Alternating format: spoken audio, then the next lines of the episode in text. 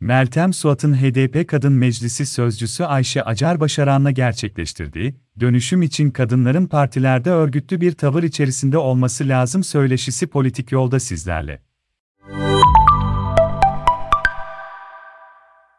Önceki yazımda mecliste yer alan siyasi partiler içerisinde tüzüğünde resmen cinsiyet kotası olan 3 partiden biri olan ve Aralık ayında meclise sunduğu Siyasette kadın temsilinin artırılması için kadın örgütlerinin önerileriyle hazırlanan ve Genel Başkan Kemal Kılıçdaroğlu'nun ilk imzacısı olduğu cinsiyet kotası, yasa teklifiyle gündeme gelen Cumhuriyet Halk Partisi kadın kollarından sorumlu Genel Başkan Yardımcısı Aylin Nazlı Aka ile söyleşi yapmış ve partisinin kadın adaylar hakkındaki tutumunu sormuştum.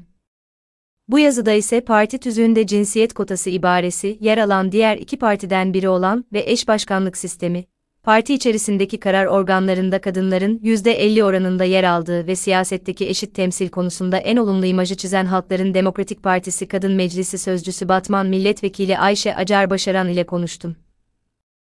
Başaran siyasette kadın aday olmayı maalesef dünyanın tümünde olduğu gibi erkek egemen rejimler seçimleri de yasaları da kendi politik perspektiflerine göre hazırlamış ve bu yönde bir sonuç çıkartmak için de mevcut durumu değiştirmemek için ellerinden geleni yapıyorlar diyerek tanımladı.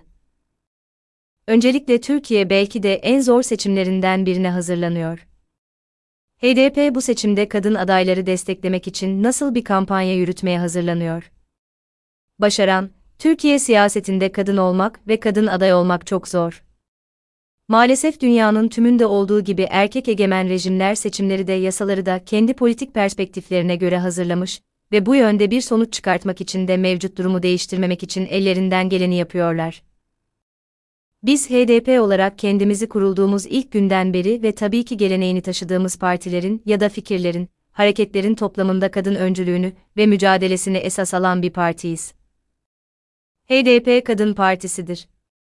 Bu açıdan partimizin içerisindeki var olan kadın yapılanmamız özgür, özerk olarak kendini örgütleyen, sözcüsü olan, kendi kararlarını alan ve kendi programını yürüten, en nihayetinde kararları bütünen parti kararı olarak kabul edilen bir kadın meclisimiz var.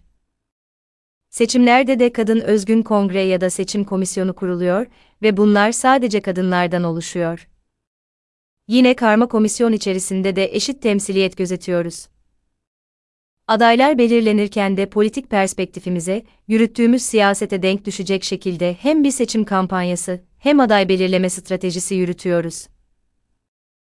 Milletvekilliği seçiminde hedefimiz %50, buna yaklaşan bir perspektifle seçim çalışmaları yapıyoruz. Tartışmalar yürütülüyor ve toplamda da mutlakaya eşit temsiliyeti sağlayacak ya da eşit temsiliyete en yakın seçilme oranını yakalamak için de bir düzenleme yapılıyor. Mesela bazı yerlerde birinci sıraya kadınları koyarak bunu sağlıyoruz. Ya da seçilecek yerlerde kadınları göstererek bu eşit temsiliyet iddiamızı sağlamaya çalışıyoruz. Partimizde gerçekten kadınların siyasete katılımı tabii ki diğer partilere göre çok ileride. Özellikle hem yürüttüğümüz eşit temsiliyetli perspektifimiz, özgün özerk örgütlülüğümüz, kadına yönelik şiddet ya da herhangi bir cinsiyetçi yaklaşım sergileyenlerin partimizde yer almasına yönelik engeller olması ve bunun tüzükte işlenmiş olması partimize kadın katılımını artıran bir süreci yürütüyor. Kadınların siyasete katılımını her açıdan destekleyen bir yaklaşıma sahibiz. İçimizde her meslekten, her ekonomik gruptan kadının da olduğunu söylemek lazım. Bizim partimiz bildiğiniz gibi bir ittifak ve bileşenli bir parti. Sosyalist kadınlardan Kürt hareketindeki kadınlara, feminist kadınlara bu denge, de sağlayacak bir yaklaşımla hem aday belirlemelerimizi hem de kadınların siyasete katılımını öngörüyoruz. Bu nedenle seçim dönemlerinde kadın adaylardan adaylık başvurusunda herhangi bir ücret alınmıyor. Teşvik eden bir yerden yaklaşıyoruz. Suat, Mecliste yer alan diğer siyasi partiler toplumsal cinsiyet ve kadınlar hakkında parti tüzükleri ve programlarında birçok uygulama vaat ederken filiyatta dediklerini uygulamıyor. Sizin partiniz ise uygulama ve söylemleriyle bu konuda tutarlı davranan tek partisiz diğer partilerin bu çelişkisini nasıl yorumluyorsunuz? Başaran, partimizin sadece sözüne değil eylemine de yansıyan bir kadın özgürlük perspektifi söz konusu. Bunu sağlamak tabii ki çok kolay değil. Bin yıllardır var olan bir zihniyet, neredeyse kemikleşmiş bir sistem var.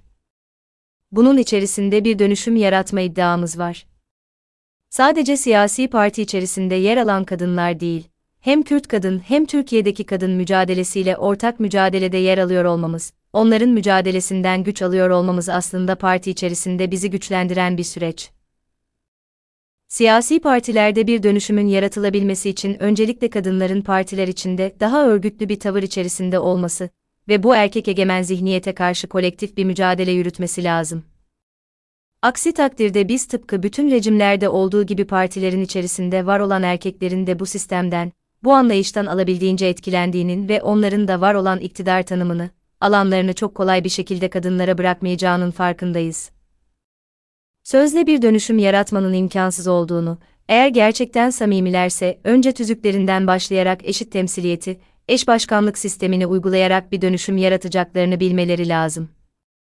Aksi takdirde tıpkı birçok alanda olduğu gibi kadının emeğini sömüren ama bir taraftan da kadını fikrini, siyasetin, bakış açısını görmeyen bir siyaset üretmek demektir.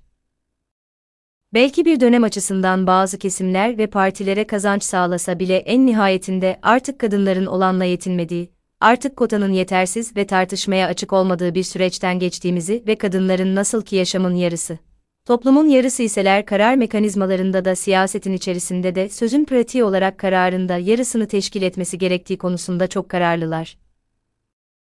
O yüzden biz HDP olarak vazgeçmiyoruz. Bütün partilerin bu samimiyetle meseleye yaklaşması lazım. Kadınların özgürleşmediği, kadın siyasetinin geliştiği hiçbir siyaset demokratik bir siyaset olamaz. En nihayetinde egemenlik en keskin olarak kendini gösterdiği merkezlerden biridir kadın erkek ilişkileri. Bu egemenlik ilişkilerinde, altlık jüstlük ve ezencezilen ilişkisine itiraz etmedikçe demokratik bir gelecek ortaya koymak imkansızdır. Suat, tip milletvekili Sera Kadıgil geçtiğimiz günlerde katıldığı bir programda TBMM'yi zengin, yaşlı erkek patronlar kulübüne benzetti siz bu benzetmeye katılıyor musunuz?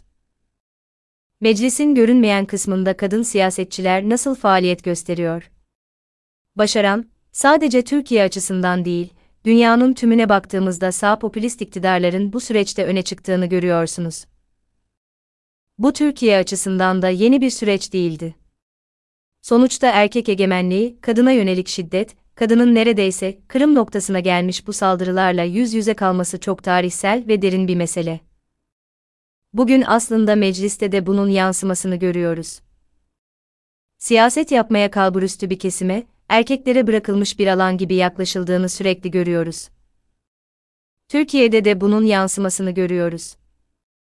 Nasıl ki eril toplumsal düzen içerisinde var olan, kadınların yeri evdir ve kadınlar belli işleri yapabilir algı yaratılıyorsa siyaset de aslında kadınların yapamadığı erkeklerin işi olarak görülen bir alan. Tam da bu nedenle belli bir ekonomik seviyedeki erkeklerin kendilerini ifade ettiği bir alan olarak görülüyor.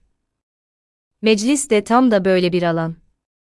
Belki bizim partimizin, kadın mücadelemizin yarattığı dönüşümle mecliste belli bir çoğunlukta kadın sayısı niceliksel olarak elde edilmişse de henüz %20'yi bulmamış bir durumda. Düşünün ki toplumun yarısı iken siyasetin içerisinde karar organlarında her zaman arka plana atılan bir kesim kadınlar. Tam da bu nedenle Türkiye'deki siyasetin çıkmazlarının bir nedeni de budur. Çünkü erkek egemen iktidarlar kendi egemenliklerini tahkim etmek için her türlü pervasızlığa da girişiyor. Ama bir taraftan da bunu dönüştürmeye çalışan bir kadın fikrinin olduğunu da görmek lazım. Tam bu kadın aklını örgütlemeye çalışıyoruz biz. Yani görünürde değil aslında sadece. Siyaset en üstten en alta, yerel yönetimlerden muhtarlıklara, meclise neredeyse tümü erkeklerin işgal ettiği alanlar. Yine bürokrasinin, kamu kurumlarının, yargının ve medyanın durumu da farklı da değil. Özellikle AKP-MHP ittifakının siyasetini daha da keskinleştirdiği, kutuplaştırdığı bir süreçte kadınlar çok özel bir şekilde siyaset alanının dışına itilip erkek egemen bu fikrin ön planda olmasını sağladığı bir alan ortaya çıkartıldı. Suat, Türkiye'de eril bir siyaset kültürü olduğunu düşünüyor musunuz? Türkiye'de yerel siyasette kadın temsili sizin partiniz dışında yok denecek kadar az bunun sebebi merkezi yönetimin yerel üzerindeki güçlü vesayet etkisi mi? Başaran, bugün dünyadaki siyasetçilere baktığınızda karakterlerinin, duruşlarının, yaklaşımlarının, siyaset biçimlerinin birbirinden çok farklı olmadığını görüyorsunuz. Hep daha çok sağ popülist erkek egemen zihniyetle hareket eden bir siyaset dizaynı var. Bu sadece merkezi siyasette değil aslında yerel siyasette daha da gelişkin bir durum. Özellikle yerel yönetimler, belediyeler bu iktidarlaşmanın en keskin olduğu alanlardan biri. İnsanların belediye başkanlarına reis dediği, kapısının önünden geçemedikleri, belediye başkanına ulaşmanın zor olduğu, neredeyse imkansız olduğu bir süreçten bizim eş başkanlık sistemi, kadın belediyeciliği anlayışla bir toplumsal dönüşümde başlattı. Kadınlar sadece merkezi siyasette değil, yerel siyasette de, şehrinde, mahallesinde, sokağında da söz sahibi olup kadının ihtiyaçlarına göre bir siyaset üretebilir. Çünkü kadınların olmadığı yerde daha çok iktidarlaşmanın olduğunu, daha fazla bürokrasinin geliştirildiğini, toplumsal ihtiyaçlarını değil bireysel ihtiyaçlarına göre bir siyaset ördüğünü hep beraber şahitliğini yapıyoruz. Neredeyse şehirlerin tümü erkeklerin ve erkek egemen anlayışın ihtiyaçlarına göre dizayn edilmiş durumda. Bir kadının mahallesinde, sokağında nasıl bir ihtiyacının olduğu, çocukların, gençlerin, toplumun nasıl bir ihtiyacının olduğundan çok siyasi parti ve kişilerin, belli grupların ihtiyaçlarına göre dizayn edildiği bir siyaset daha en yerelden söz konusu. Bir de sokaklardaki kaldırımdaki döşenen taşlardan şehirleşmenin kendisine kadar kadının varlığını yok sayan bir dizayn ortaya çıkmış durumda. Tam bu nedenle biz en yerelden aslında kadınların siyasetin ve yönetimin içinde yer alması gerektiğini savunuyoruz. Suat, HDP Kadın Meclisi diğer partilerin aksine bir partiye bağlı kadın kolları olarak değil aktif bir sivil toplum kuruluşu gibi çalışıyor. Meclisin nasıl bir çalışma prensibi ve düzeni var? Başaran, belediyelerimizde eş başkanlık sistemini uyguladık ve biz eş başkanlık sistemini uygularken sadece iki kişinin koltuk paylaşımı, iktidarı paylaşımı değil, aslında iktidarı dağıtma, demokratikleştirme, toplumsallaştırma iddiasıyla yola çıktık. Bütün yerel yönetimlerimizde mutlaka büyük şehirlerde daire başkanlıkları, şehirlerde kadın müdürlükleri kurduk.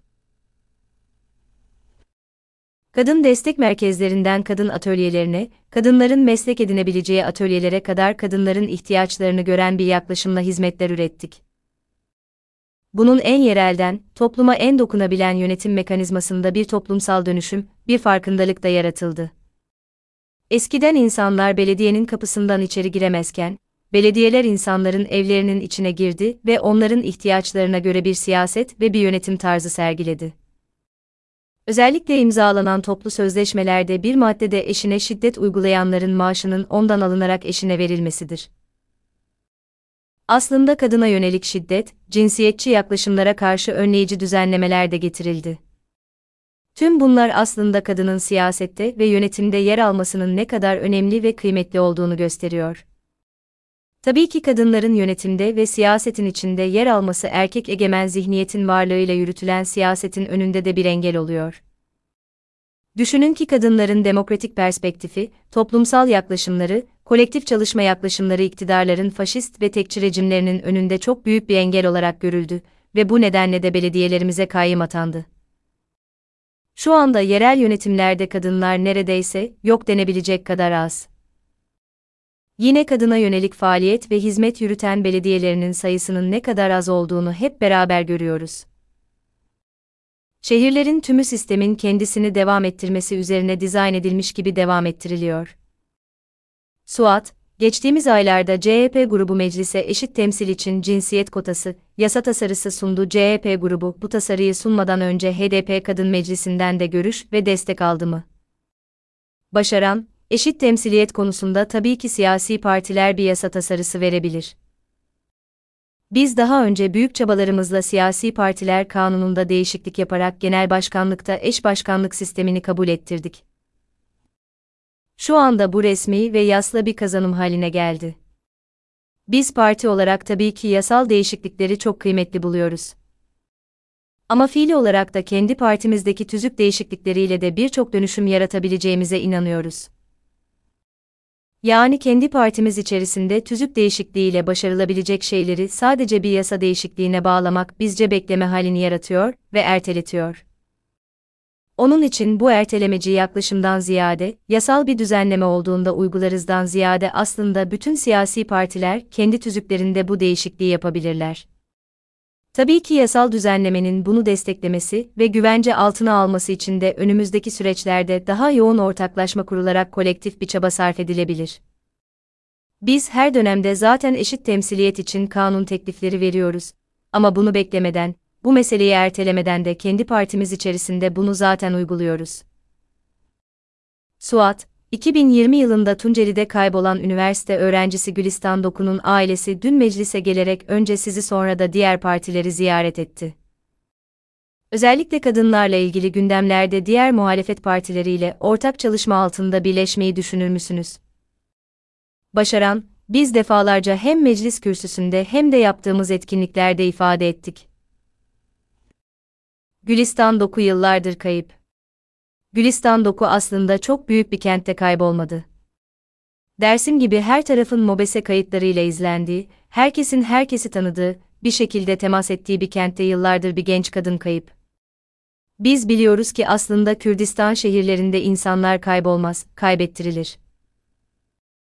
Gülistan'ın kaybettirildiği günden bugüne ailesi, kadınlar ısrarlı bir şekilde Gülistan Doku nerede sorusunu soruyorlar. Maalesef bugüne kadar ikna edici bir araştırma olduğunu söylemek mümkün değil. Bu aslında iktidarın, devletin kadına yönelik yürüttüğü politikaların da bir parçası.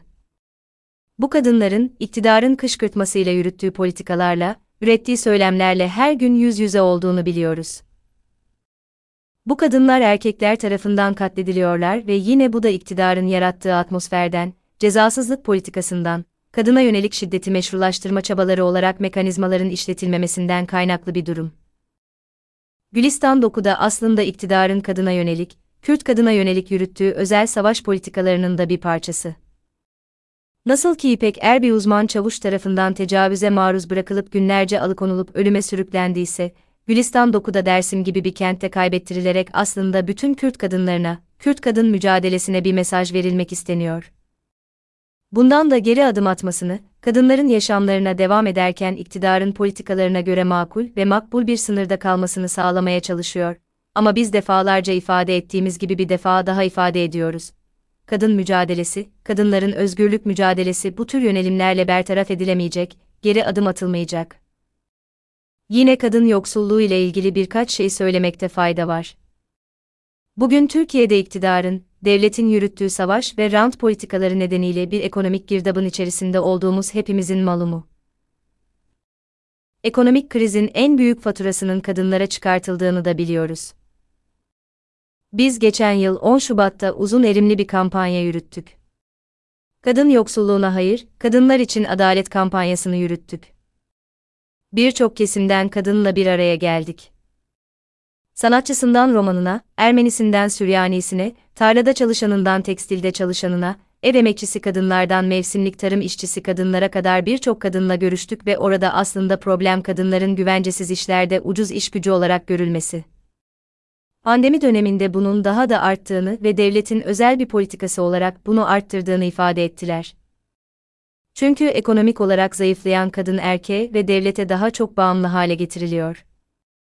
Böylece yönetmenin daha kolay olacağını düşünüyor iktidar.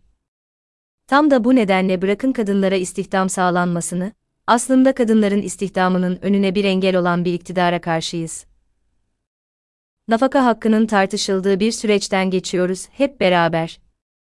Kadının evlilik içerisindeki emeğiyle katkıda bulunduğu ekonomik varlıkları erkeğe mal varlığı olarak gören, kadının bu açıdan hakkını elde etmesinin önünde bir engel olarak duran bir yaklaşımla yaklaşıyor. Biz bu açıdan aslında tüm kadınların bir araya gelip kadın yoksulluğuna karşı birlikte mücadele vermesi gerektiğine inanıyoruz. Bu konuda da çok çalışmamız oldu, önümüzdeki günlerde de çalışmalarımız devam edecek.